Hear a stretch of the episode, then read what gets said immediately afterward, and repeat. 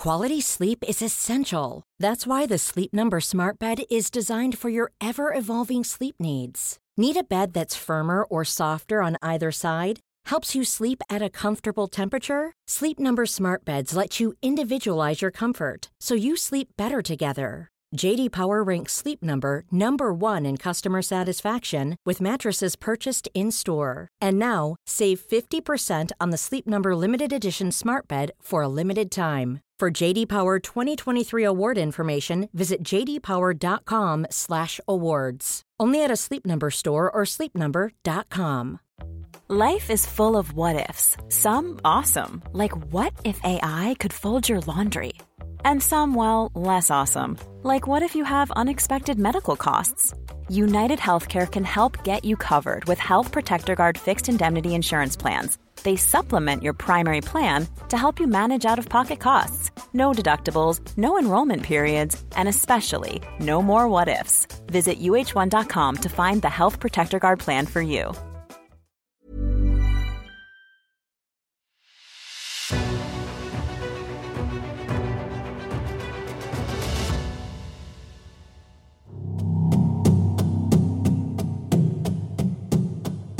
It's the Ancients on History Hit. I'm Tristan Hughes, your host, and in today's podcast, well, in the past on the Ancients, we've covered huge topics like the first Australians, the first Americans, we've explored the origins of Homo sapiens, we've looked at Neanderthals. It's fair to say that on the Ancients, we do like delving deep into human prehistory once in a while, and we're doing that again today. In this episode, we're going to be covering almost a million years of prehistory. We're going to be tracking, we're going to be looking at the latest archaeological and scientific research of humans in what is now the island of Britain and tracing what we know so far about these first Britons who came to this part of the world hundreds of thousands of years ago. Sit down and relax because this is an absolutely enthralling chat. We have got back on the podcast for this major topic, the first Britons, the one, the only Professor Chris Stringer. He works currently at the Natural History Museum. The name may well ring a bell because he was on the Ancients podcast earlier this year to talk all about the origins of Homo sapiens. And in this podcast episode, I went down to his house and we had a lovely chat for 40 minutes or so all about the first Britons. We cover hundreds of thousands of years of history, and Chris explains all about what the most recent research is revealing about humans in this area of the world. It also links in nicely with a lovely exhibition that they currently have on at the Natural History Museum, which also tells the story of the first Britons, as we also highlight in this episode today. But that's enough from me. Without further ado, to talk all about the first Britons, hundreds of thousands of years of history, here's Chris. Chris, it is wonderful to have you back on the podcast today. It's a pleasure to be with you again. Now, last time, the origins of Homo sapiens, incredibly popular topic, and this one similarly so. The story of the first Britons. This is a, an incredibly long, several, well, not millennia, but several hundreds of thousands of years, isn't it? It's a story of climates, and it's also a story of different human species coming to these shores too.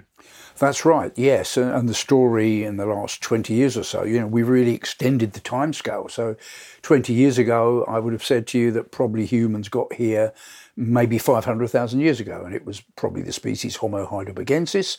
Now we've nearly doubled that timescale to close, well, certainly to about 900,000 years. And that was probably a more primitive, and earlier human species, and we're not even sure which one yet because we don't have the bones yet. So that's very exciting. So it feels like we're going to be learning more and more in the years ahead too. But so, what sorts of evidence do we therefore have? For this early human activity in the area of Britain? Yeah, so for the earliest evidence, we go to East Anglia, to Norfolk, and on the coast of Norfolk, of course, a place of great coastal erosion. So cliffs there are being washed into the sea, but sediments are being exposed all the time, and these contain evidence of plants and animals, and if we're lucky, human activity. Some of it's 500,000 years old, but we've even established at Happisburgh that there's activity around 900,000. And so these cliffs, some of them were deposited by an ice age, a massive ice age, about 450,000 years ago. So this ice sheet, which reached right down through East Anglia, it pushed sediments in front of it like a giant bulldozer, and then it deposited them where it stopped. So in East Anglia, there are these huge cliffs of debris from that ice advance 450,000 years ago. So you know that anything underneath there has got to be more than 450,000 years old. So there are various occupations which go back beyond that date. But at Happisburgh, the site we call Happisburgh 3, we found sediments of a river that was going out towards the North Sea at that time. And alongside that river, humans were living. So we have their stone tools, we have evidence of butchery, of cut marks on bones, and we're even lucky enough to find some footprints of the people that were there about 900,000 years ago. Sadly, those footprints appeared briefly in 2013. They were in the intertidal zone, so the sea was going over them twice a day. By the time we reached them, they already were eroding, and we weren't able to save the floor because the sea was destroying it, but we were able to record them and establish that indeed there were a group of humans alongside that river 900,000 years ago. It's fascinating that footprint discovery, which we'll delve more into in a second. But just to kind of more set the scene, because we also mentioned how this is a story of climate as well in the story of the first Britons. So 900,000 years ago, almost a million years ago, what did Britain look like at this time? Should we be thinking of an island or something very different? Yeah, so at that time, Britain was joined to the rest of Europe, and there was a, a, land bridge across the southeast of England.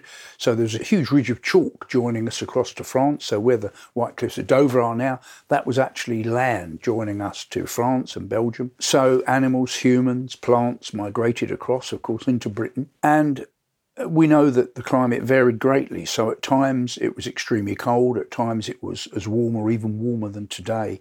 And this is something we see over the last one million years because there's been this cycle of ice ages.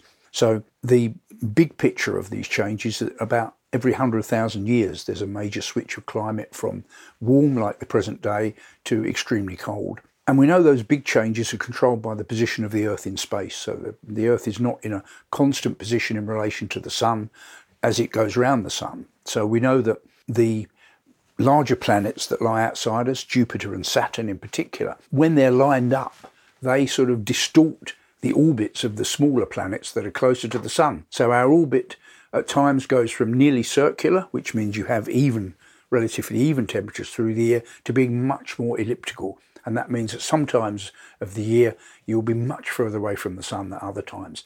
So that runs on about a 100,000 year cycle, and that's really the dominant cycle in the last 700,000 years. About every 100,000 years, you have a major ice age and a major warm stage. And then against that, there are also these other cycles, shorter ones. So the Earth's axis is not totally vertical, it tilts slightly, and that tilt varies on a cycle of about every 40,000 years. So you get greater or lesser seasonality. And then there's a 20,000 or so year cycle because the Earth's axis actually wobbles as well. It's like a spinning top and that varies about every 20,000 years. So these three cycles running together, sometimes they push the Earth to extreme cold, sometimes they push it to very warm, and then often it's in between. So you get these really quite complex fluctuations, and that's dominated the climate of the world and of Britain because we're affected greatly by the temperature of the Atlantic Ocean.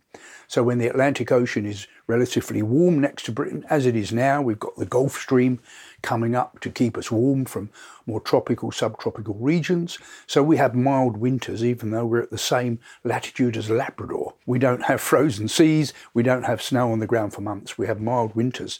But that wasn't always so. Sometimes that Gulf Stream switches off, and then the Atlantic is much colder, and the British Isles are much colder. So that's what we see. And when we look at Happisburgh 900,000 years ago, or thereabouts, we can't place it precisely, there are two warm stages relatively warm stages either side of 900,000 years. And we think the Happisburgh human occupation lies in one of those, but it wasn't as warm as today. The interesting thing is that the climate was more like southern Scandinavia. We have coniferous forests and we have animals which indicate cooler conditions, small mammals, for example. So the interesting thing is people were there, even then, 900,000 years ago or thereabouts, these people were coping with winters that were colder than the present day. And we don't know how they were doing that. Were they wearing clothing? Did they have the use of fire? Were they physiologically adapted? Maybe they had more layers of fat and their body shape was, was different. So they were coping with really quite challenging conditions and they were living on the edge of the inhabited world. Britain really was at the edge of this world habitation at the time, which range we know from Africa across Europe and Asia, across to Southeast Asia. So this area was one of the most challenging and coldest areas that we have humans in from 900,000 years ago. Which makes it all the more interesting to really delve into now. I mean, okay then, Chris, let's keep on these footprints. The earliest current evidence we have for humans in the area of Britain, do we have any idea from these footprints, if we don't have the bones, what type of human they were. Yeah, we can't unfortunately be sure. The footprints are fairly close in size to our own. It looks like a mixed group of people, adults and children, apparently walking alongside this, this river estuary, which incredibly was the River Thames at that time. Now, that's another amazing thing is that this big ice sheet that I mentioned about 450,000 years ago, up to that time, the River Thames was flowing much further north across East Anglia towards the North Sea and this ice sheet pushed it south. And so at the Happisburgh time, 900,000 years ago, this was the River Thames flowing across East Anglia, and these people were living alongside it. So we don't know the species. We can say that it was about our size in body size, and we have to go to other areas to look at the fossil record. And the options are that over in the Far East, we have this species Homo erectus around in places like China. So it might have been Homo erectus, but Closer to home, there's a species in Spain known at about 850,000 years ago from the site of Atapuerca, and that species has been called Homo antecessor, pioneer man. So we've got fossils just from one locality eh, at Atapuerca, and it's a slightly more evolved, uh, derived species compared with Homo erectus, but making still basic stone tools. And so we have similar sorts of tools at Happisburgh. So our guess is it's probably Homo antecessor, but until we find the bones, we won't know. Interesting. So, what sorts of tools, therefore, were found alongside these footprints? Very simple. So, these are tools of flint, lovely black flint, very good raw material. And they were just making simple stone tools and making sharp cutting surfaces that they were using to butcher animals. And they were no doubt collecting plant resources as well. So these were hunter gatherers, they're living off the land. There are plenty of mammals around at the time, uh, and some interesting ones. You've got giant beaver, much bigger than the present species, so called giant beaver. A weird sort of elk with really huge ornate antlers. You've got uh, primitive hyenas. You've got mammoths, which at that time were not the woolly mammoths that we know much later on. These were distant ancestors of those mammoths 900,000 years ago. So a whole variety of wild animals. It would have been a, a dangerous place. You've got uh, lions, you've got hyenas, you've got bears, you've got uh, primitive wolves and so on around. So not a very safe place to be for uh, humans. It's so, so interesting and so many questions still abound. I mean, from looking at other sites, say Atapuerca or elsewhere, do we therefore know anything else? Do we have any potential other snippets as to what life was like for these first humans in the area of Britain? Well, not a great deal, of course, because for Britain, certainly the evidence is sparse. But yes, when we go to Atapuerca, we can see evidence of the technology, and it's relatively simple. Just recently, there's been the suggestion of the evidence of fire and cooking from about 800,000 years ago in a site in Israel, Gesher Benot Ya'aqov, where they were apparently baking fish about 800,000 years ago. So it's possible there was fire at the Happisburgh sites. But of course, we don't know where these people were living. What we've got is the locations where they were alongside the river, and the river has formed the mud sediments that preserve the stone tools and preserve the footprints. We don't know where they're actually living. If we had their home bases preserved, then we, of course, would be in a better position to look at how they were living. Did they possibly have fire? What were their adaptations? Did they build shelters to shelter in windbreaks? You would guess so. But of course, if they were making those of wood and skin, all evidence, of course, has disappeared in the intervening years. Well, do you think, therefore, in the future, that we will find more evidence from a site like Happisburgh because of the soil, the preservation, the nature of the soil, and so on and so forth?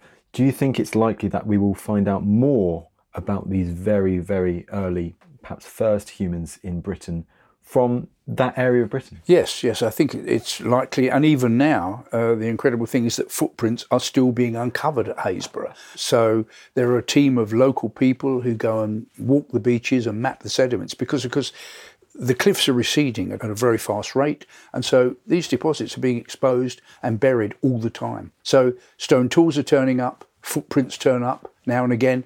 And yes, we will get lucky again. There will be some more substantial exposures.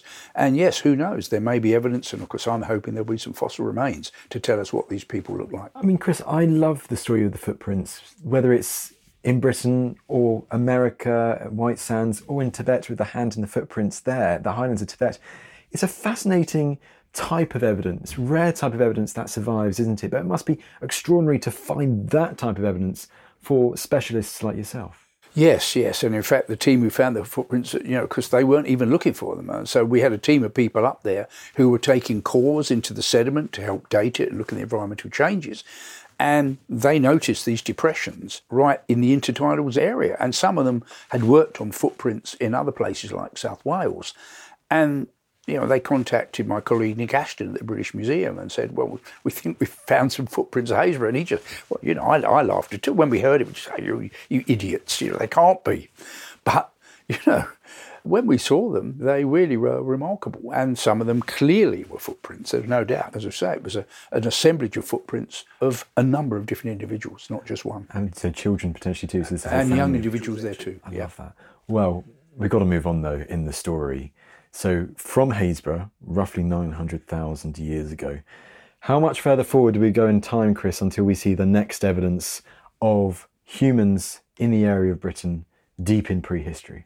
Well, staying in East Anglia, we have another evidence of human occupation just from stone tools at Pakefield, uh, which is in Suffolk. So just on again on the coast, you've got cliffs there, and we were able to uncover stone tools there. Again, there are animal bones with cut marks and so on. So this is an occupation in a warmer period, a climate more like the Mediterranean. So compared with Happisburgh 3, with those earliest occupations where the cooler winters, this one was by contrast much warmer, a much more Mediterranean environment, probably with maybe hot, dry summers and warmer, wetter winters. So that occupation, brief glimpse of it at 700,000 years, and then we move on to brief signals of occupation at about 600,000 years, such as at Fordwich, where there are hand axe tools, and these are, we can come on to discuss their importance. And then you know, really significant evidence when we get to about 500,000 years at Boxgrove in West Sussex, where we've not only got these lovely hand axe tools, hundreds of them excavated there, but also the first physical evidence of humans in the form of a couple of incisor teeth and a shin bone. Well, go on then, Chris. Let's keep the story going. The first actual evidence for the humans themselves. Talk to me about these couple of teeth and this shin bone and what they've potentially revealed. Yeah, so these were found in excavations in the 1990s, led by Mark Roberts and colleagues, and they've uncovered fantastic evidence of human occupation. And here you really do have direct evidence of the behaviour. You've got places where people knelt down and made hand axe tools, and you've got the scatter of flint flakes, which they left behind when they made the hand axe. And then they're taking these hand axes, so they're getting flint out of the chalk cliffs there. They're knapping the blocks of flint down to make hand axes. They're then using them to butcher animals. So we've got butchered horses, deer, even rhinoceroses. Uh, that's an incredible thing that, you know, you've got rhinos there with butchery marks on them. And these are, of course, very dangerous animals. So how were these humans nearly 500,000 years ago, you know, securing the meat of rhinos. We've got an example on exhibition at the museum now in our human evolution exhibition of a rhinoceros skull that's clearly been broken open to get the brain out. So this is the kind of evidence we've got from Boxgrove. And yes, we've got these two incisor teeth. They're lower incisors. They belong to a single individual. And they're not huge. They're not very primitive. And then we've got a, a shin bone, very robustly built from a slightly higher level in the stratigraphy at the site. Both of these date from around 480,000 years ago, just again in the downturn of a warm stage then. So probably slightly cooler than the present day again. Not as cold probably as Happisburgh 3, but certainly cooling down. And we've got humans there, quite substantial evidence of an occupation there in a coastal area. The sea was a little bit further north at that time, and it was cutting into chalk cliffs at Boxgrove. The sea level fell, and you've then got a coastal area with uh, marshes and uh, and wetlands, and the humans were in there exploiting plants and animals from that time. How interesting. Does Britain still feel to be this distant edge of the occupied human world at this time? Yes, yes. So this was, again, Britain was still at this time joined to the rest of Europe. So these humans could come and go across that land bridge, And uh, yes, it, it, looks like they were doing pretty well there at the time. But it didn't last because this severe ice age was coming, probably the most severe one we know about for the last one million years. And that probably cleaned everyone out of Britain. So those Boxgrove people just disappeared. They either died out if they tried to stay, or they managed to escape across that land bridge and survive further south. We've hinted at a great ice age. We will come to that, but I want to keep a bit more on Boxgrove because it's such a great story, isn't it? Nearby modern day Chichester, the city of my birth, incredible place. But the story of Boxgrove, you mentioned at the time, some 500,000 years ago, it's a slightly cooler climate than the time of Happisburgh, 400,000 years before that. So in regards to fire and warmth, do we have any evidence from Boxgrove that they were controlling fire at this time, that they had that resource available to keep warm in that climate? Yeah, unfortunately, we don't have the evidence because, again, we don't have the sites where they were living. So if we had their home bases, if they had fire, that's where you'd most likely find it. So unfortunately, we lack that. We do have evidence at about 400,000 years, which we'll come onto a bit later for some evidence of definite use of fire in Britain. But at this time, no evidence of it. They could have had it, but of course, there could have been a stage when people were able to capture natural fires. So maybe a wildfire breaks out and they're able to capture the fire and keep it alive, but perhaps early on they didn't have the ability to make fire at will. But it's quite possible that by 400,000 years they did have that ability. Unfortunately for Boxgrove, at 480,000 or so, we don't have that evidence. Now, Boxgrove, you mentioned that we don't have like the settlements of these people, these humans, 500,000 years ago.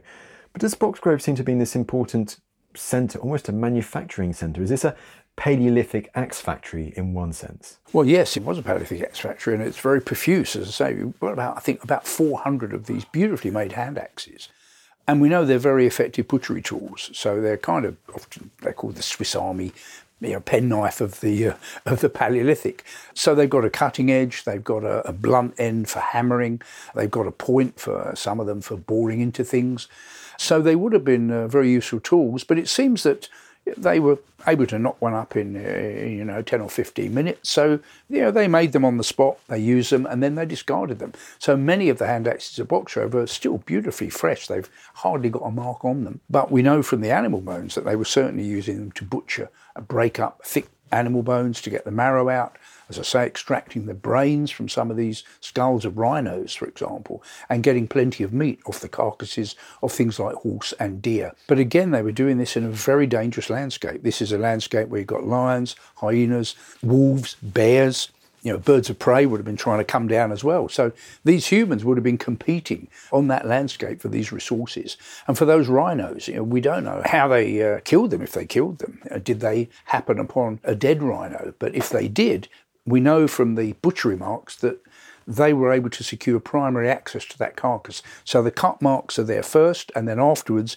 you may see the gnawing marks of a hyena or a wolf. So the humans have primary access.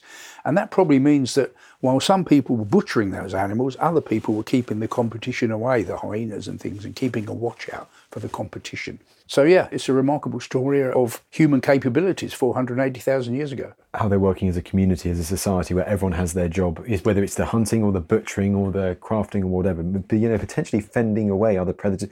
Did you say that birds of prey, are they potentially targeting humans while we're talking about the carcasses? No, I think obviously they're going to be going down for the carcasses too. Yes, yes, and there could have been there would have been vultures and uh, eagles and things like that could have been around, and they will be after that carcass as well. So yeah, as you've implied there, yes, this implies larger groups and cooperation, and you might have groups probably of twenty or thirty people around these carcasses.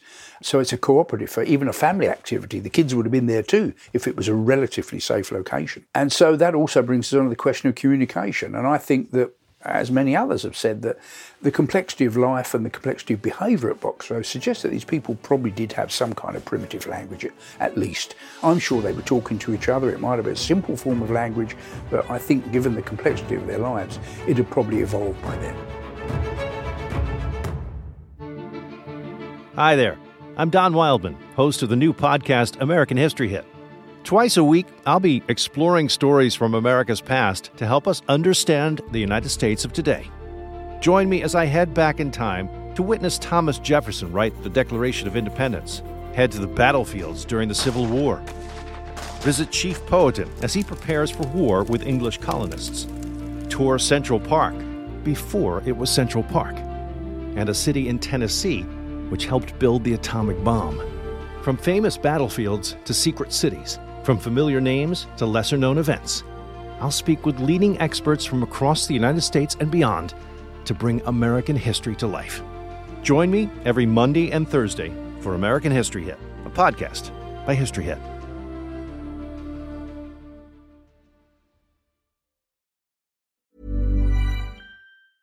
Small details are big surfaces, tight corners are odd shapes, flat, rounded, textured, or tall.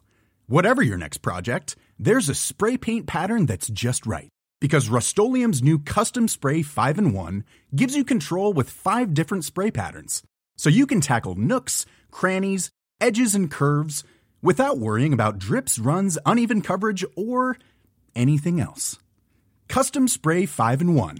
Only from Rust When you're ready to pop the question, the last thing you want to do is second guess the ring. At Bluenile.com, you can design a one of a kind ring with the ease and convenience of shopping online. Choose your diamond and setting. When you find the one, you'll get it delivered right to your door. Go to Bluenile.com and use promo code LISTEN to get $50 off your purchase of $500 or more. That's code LISTEN at Bluenile.com for $50 off your purchase. Bluenile.com code LISTEN. Quality sleep is essential. That's why the Sleep Number Smart Bed is designed for your ever evolving sleep needs. Need a bed that's firmer or softer on either side? Helps you sleep at a comfortable temperature? Sleep Number Smart Beds let you individualize your comfort so you sleep better together. JD Power ranks Sleep Number number 1 in customer satisfaction with mattresses purchased in-store. And now, save 50% on the Sleep Number limited edition Smart Bed for a limited time. For JD Power 2023 award information, visit jdpower.com/awards. Only at a Sleep Number store or sleepnumber.com.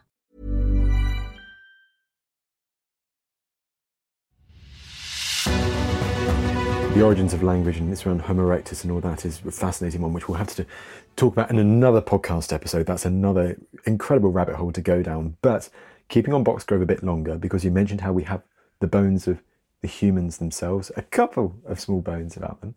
What have these bones therefore revealed, suggested?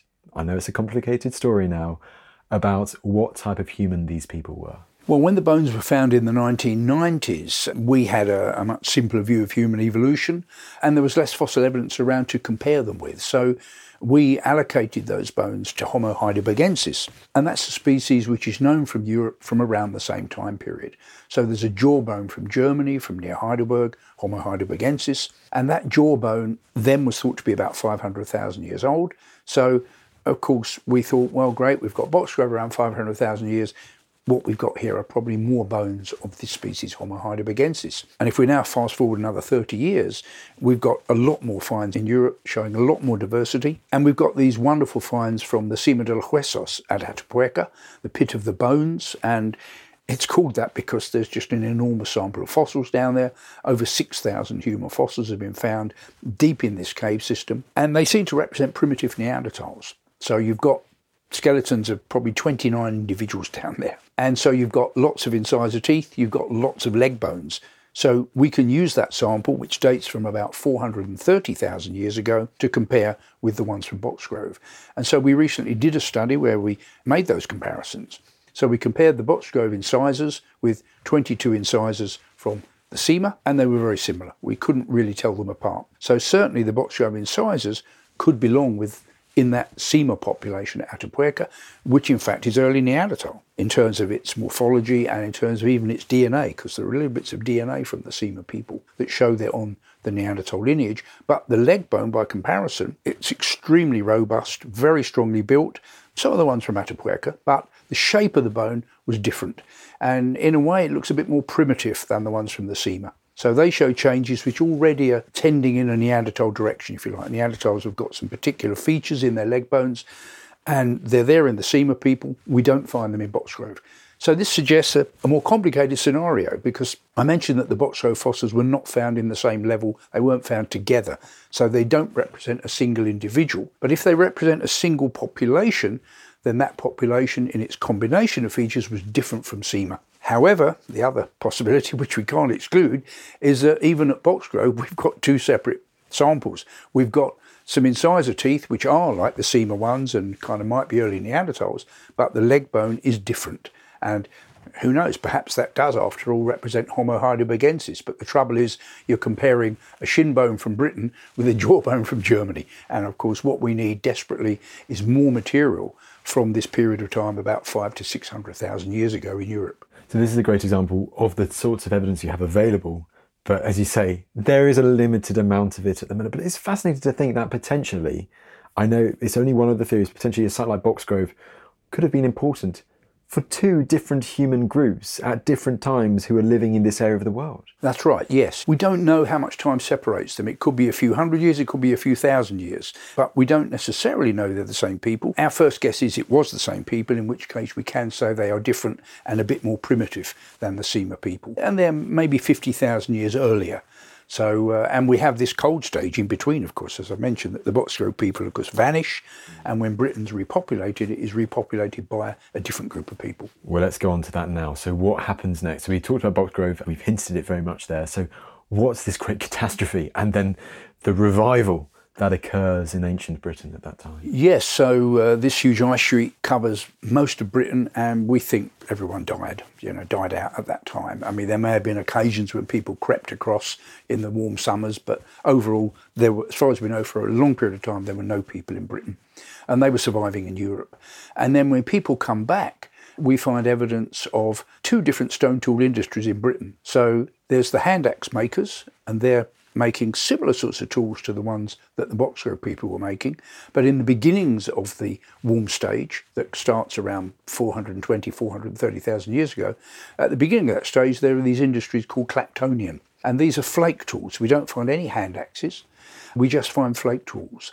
And so the intriguing question is is this the hand axe makers who, for some reason, aren't making hand axes? They're just making these flake tools at the sites we found them? Or is this actually a different group of people? And the first group of people into Britain after that cold stage are actually, if you like, the Clactonian people, and we don't have their bones. But when we come to the hand axe makers, and a site like Swanscombe, which is in Kent, uh, just uh, not far from Dartford. At Swanscombe, you've got huge gravel deposits of the River Thames there, and in those deposits, you've got tens of thousands of these hand axes have been found, and many bones of animals, and luckily enough, three bits of a human. So at Swanscombe, at the site, you've got first of all Clactonian occupation at the beginning of that warm stage, and then maybe 20,000 years later, you've got the hand axe makers and the back of a skull, the Swanscombe skull, so called.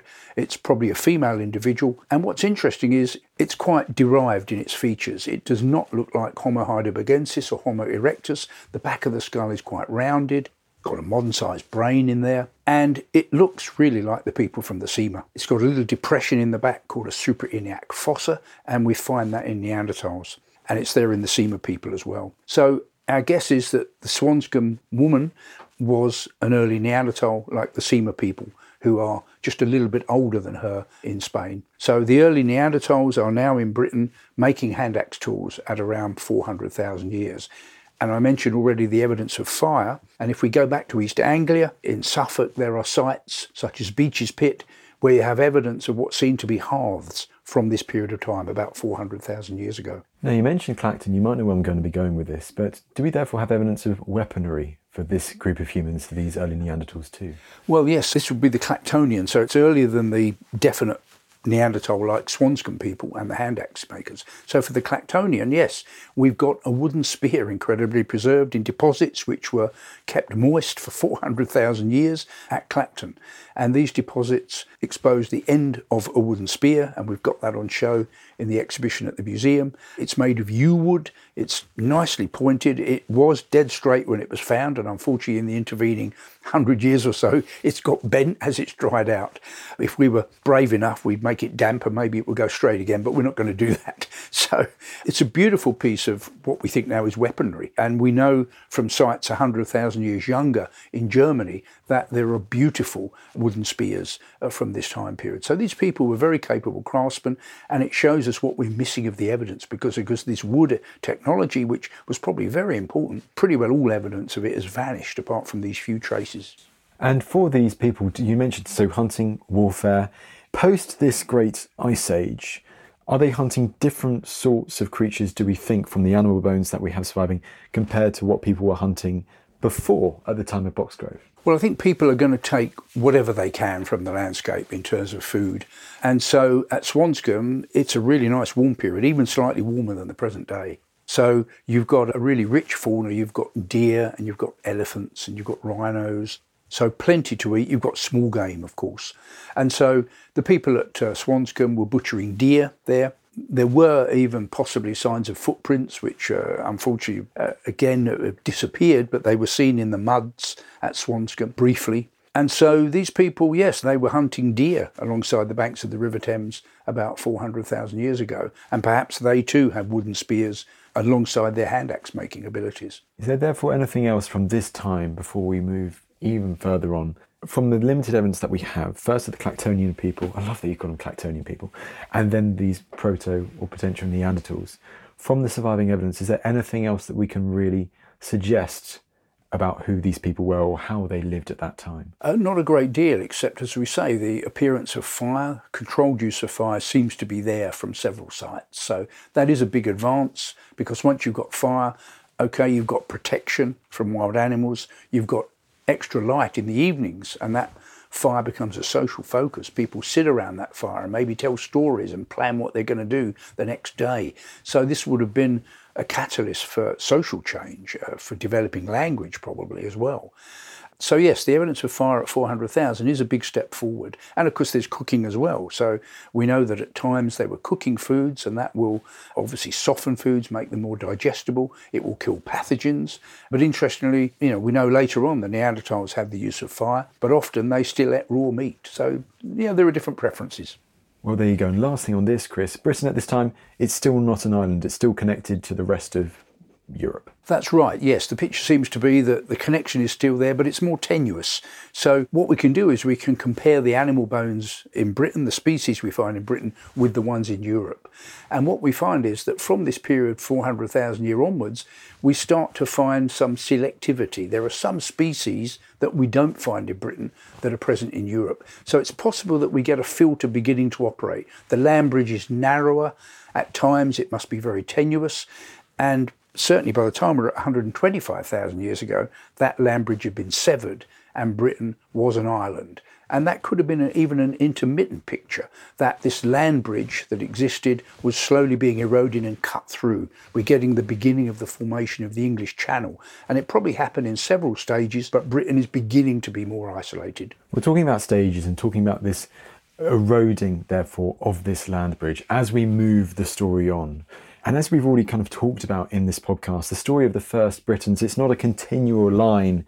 It's people then disappearing, then people coming, then them dying out and disappearing again. We've now got to the time of these Neanderthals, but as the land bridge is eroding, say 200,000 to 100,000 years ago, there's another great disappearance again, is there? Yes, that's right. So, in fact, this is the story right through the British pattern that we can probably map 10 different occupations of Britain through that 900,000 year period, at least 10, and nine of them were at least disappeared. In a sense, they were unsuccessful, those people vanished, and Britain had to be repopulated. So we're in the 10th of these, and that's a minimum number. We may well be able to map more of them. And so it, it is a story of comings and goings, and probably at least four human species represented. So we've got Homo sapiens at the end of the story, we've got the Neanderthals for several hundred thousand years, we've probably got Homo heidelbergensis represented, and then whoever is at Happisburgh, you know, Homo antecessor or some other species. So at least four human species. So it's an incredibly complex story, much more complex than I would have told you 20 years ago. Really complex indeed. And what's so interesting about the particular disappearance that say post the period we've just been talking about? Because from what we were talking about just before we started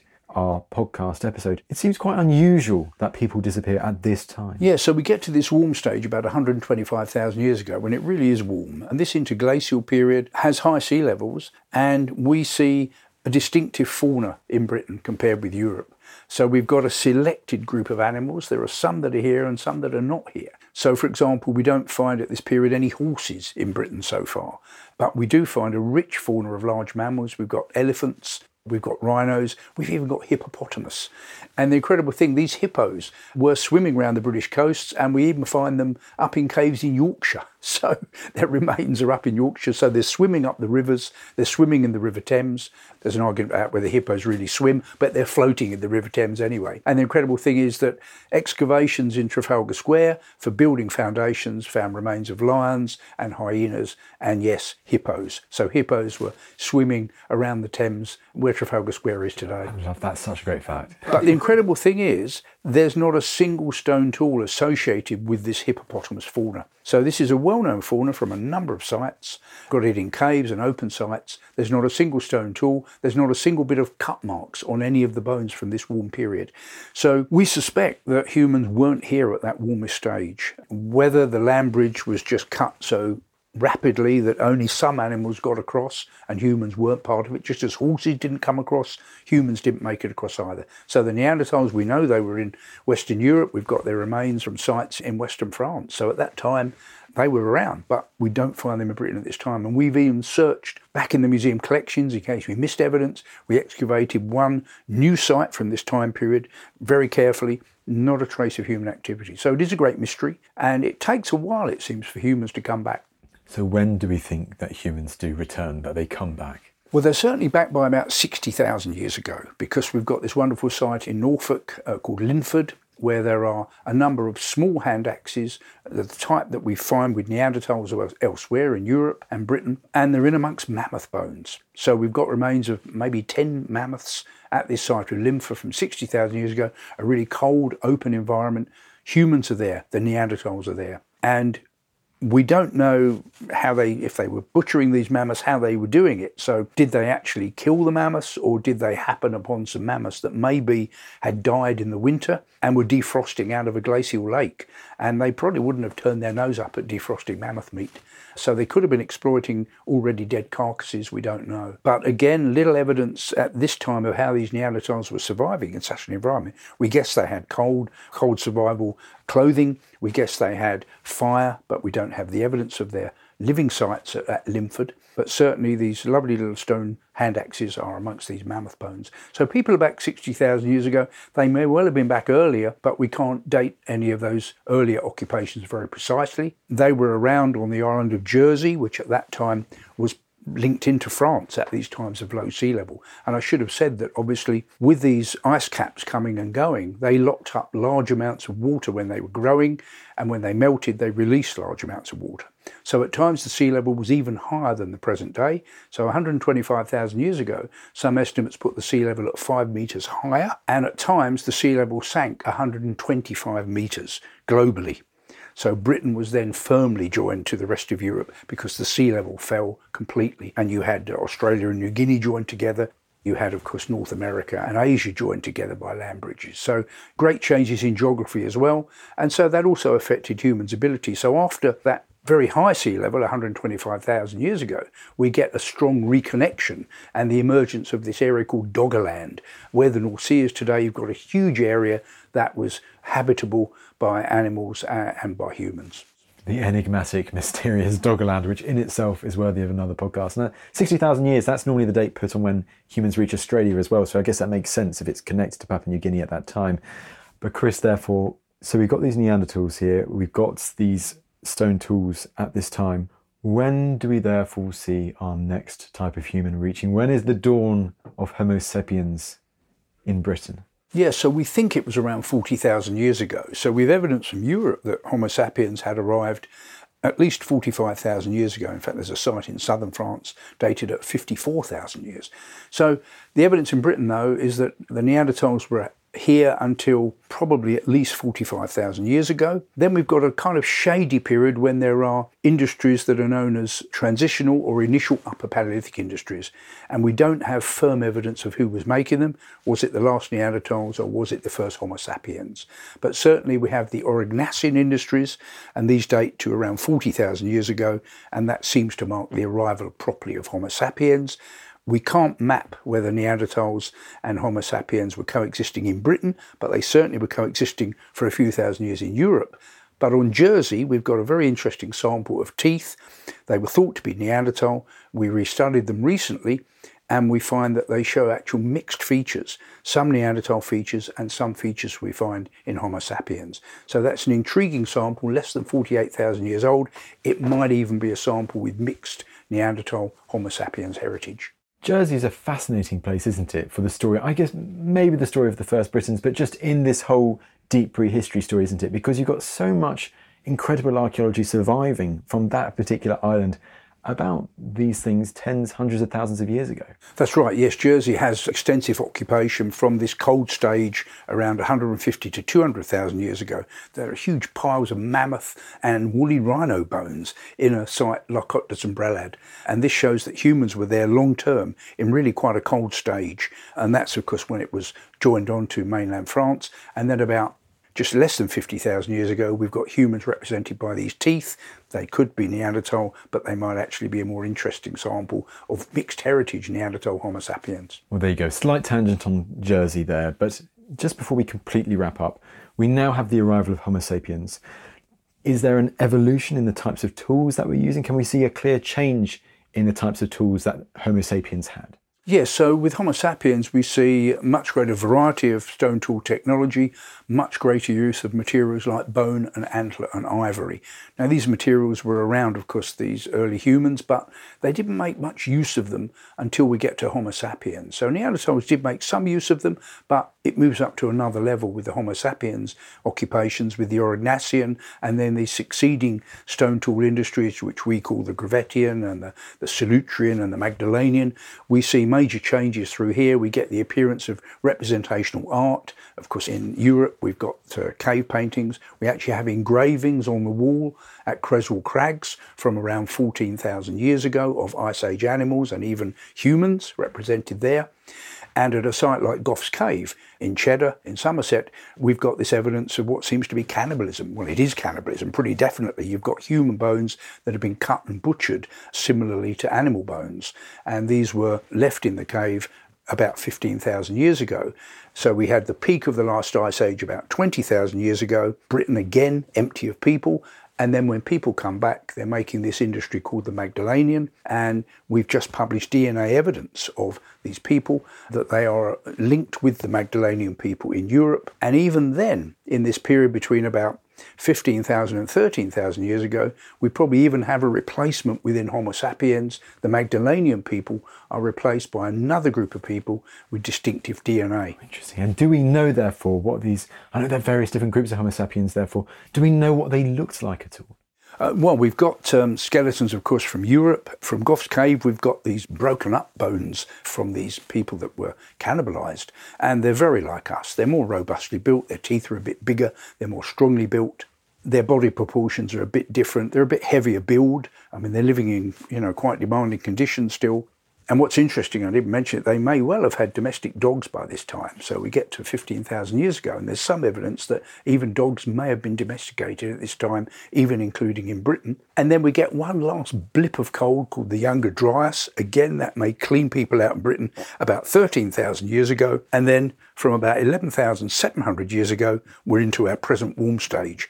Homo sapiens comes back. We've got Cheddar Man, that famous skeleton from Cheddar Cave, dated around 10,000 years ago. We've got his whole genome as well.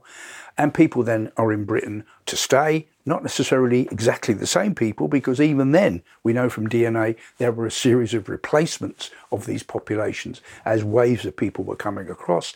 But after about six or 7,000 years ago, they're coming across water to get to Britain because Britain after 10,000 years, we get the progressive rise of sea level and Britain becomes an island again. Well, Chris, this has been a fascinating crash course in the story of the first Britons and the, the, intermittent story, these various waves of humans, different humans coming into Britain. It's a fascinating episode, big episode in prehistory. It also sounds like very exciting for the future with new scientific advancements and more excavations, more archaeological discoveries, it seems like we've got so much more to learn, but that these discoveries, they will come. Absolutely. And there are sites under excavation now which I'm sure are going to provide a lot more exciting evidence. And of course, as a paleontologist, as someone who studies the bones and teeth, I'm very hopeful. It's about time we found some more fossil humans in Britain, and I'm sure they're going to come. Yes, well, keep us posted indeed. And last but not least, you work at the Natural History Museum and you've hinted at it during the podcast. You've got an exhibition as well, which details, tells this great story of the first Britons. That's right, yes. So in there you'll find the evidence of these early occupations. The Happisburgh footprints are discussed in there. There's a replica of one of the footprints. You've got Boxgrove represented, Swanscombe.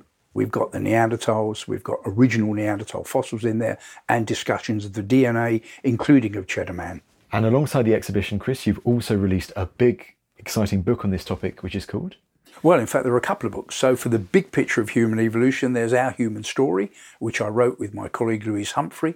And then we've got a book specifically on the British story, Britain, One Million Years of the Human Story, that I co authored with my colleague Rob Dinnis. And uh, yeah, they cover a lot of what we covered today in more detail. In more detail, absolutely. Absolutely fascinating. Well, Chris, it just goes to me to say thank you so much for taking the time to come back on the podcast today. Thank you very much. I've enjoyed it. Well, there you go. There was Professor Chris Stringer back on the Ancients podcast, giving you an overview of what archaeologists, what anthropologists, what the latest information they have available is about the first Britons, about the first people coming to this area of the world. I hope you enjoyed the episode. It was a pleasure to get Chris back on the podcast and for such a massive topic.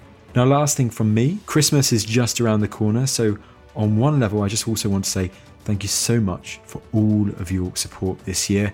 It's been an absolute joy to do this podcast and long may it continue. It's definitely one of, if not the highlight of my job at History Hit. And it's wonderful to have seen the wonderful reaction to the ancients over the past 12 months and have worked with a brilliant team, to keep working with a brilliant team, such as our senior producer, Elena Guthrie, our assistant producer, really the, the glue who keeps it all together, Annie Colo, and of course our brilliant editors such as Aidan Lonergan, Anisha Deva, and Tom Dinas, all of whom put in so much work week in, week out to make sure that we are able to keep feeding the ancients beast. All I do is the easy stuff. I just chat. They are the ones who do all the hard work, so my heartfelt thanks to all of them. I wish you all a very Merry Christmas and a Happy New Year. And you know, if you're in that festive Christmas mood, then maybe one that you can do now before you log off the big fat smile on your face is you could leave us a lovely rating on Apple Podcasts, on Spotify, wherever you get your podcast from, as we venture towards 2023 and a whole new season of The Ancients. I've been Tristan Hughes, and that's enough rambling on from me, and I'll see you in 2023.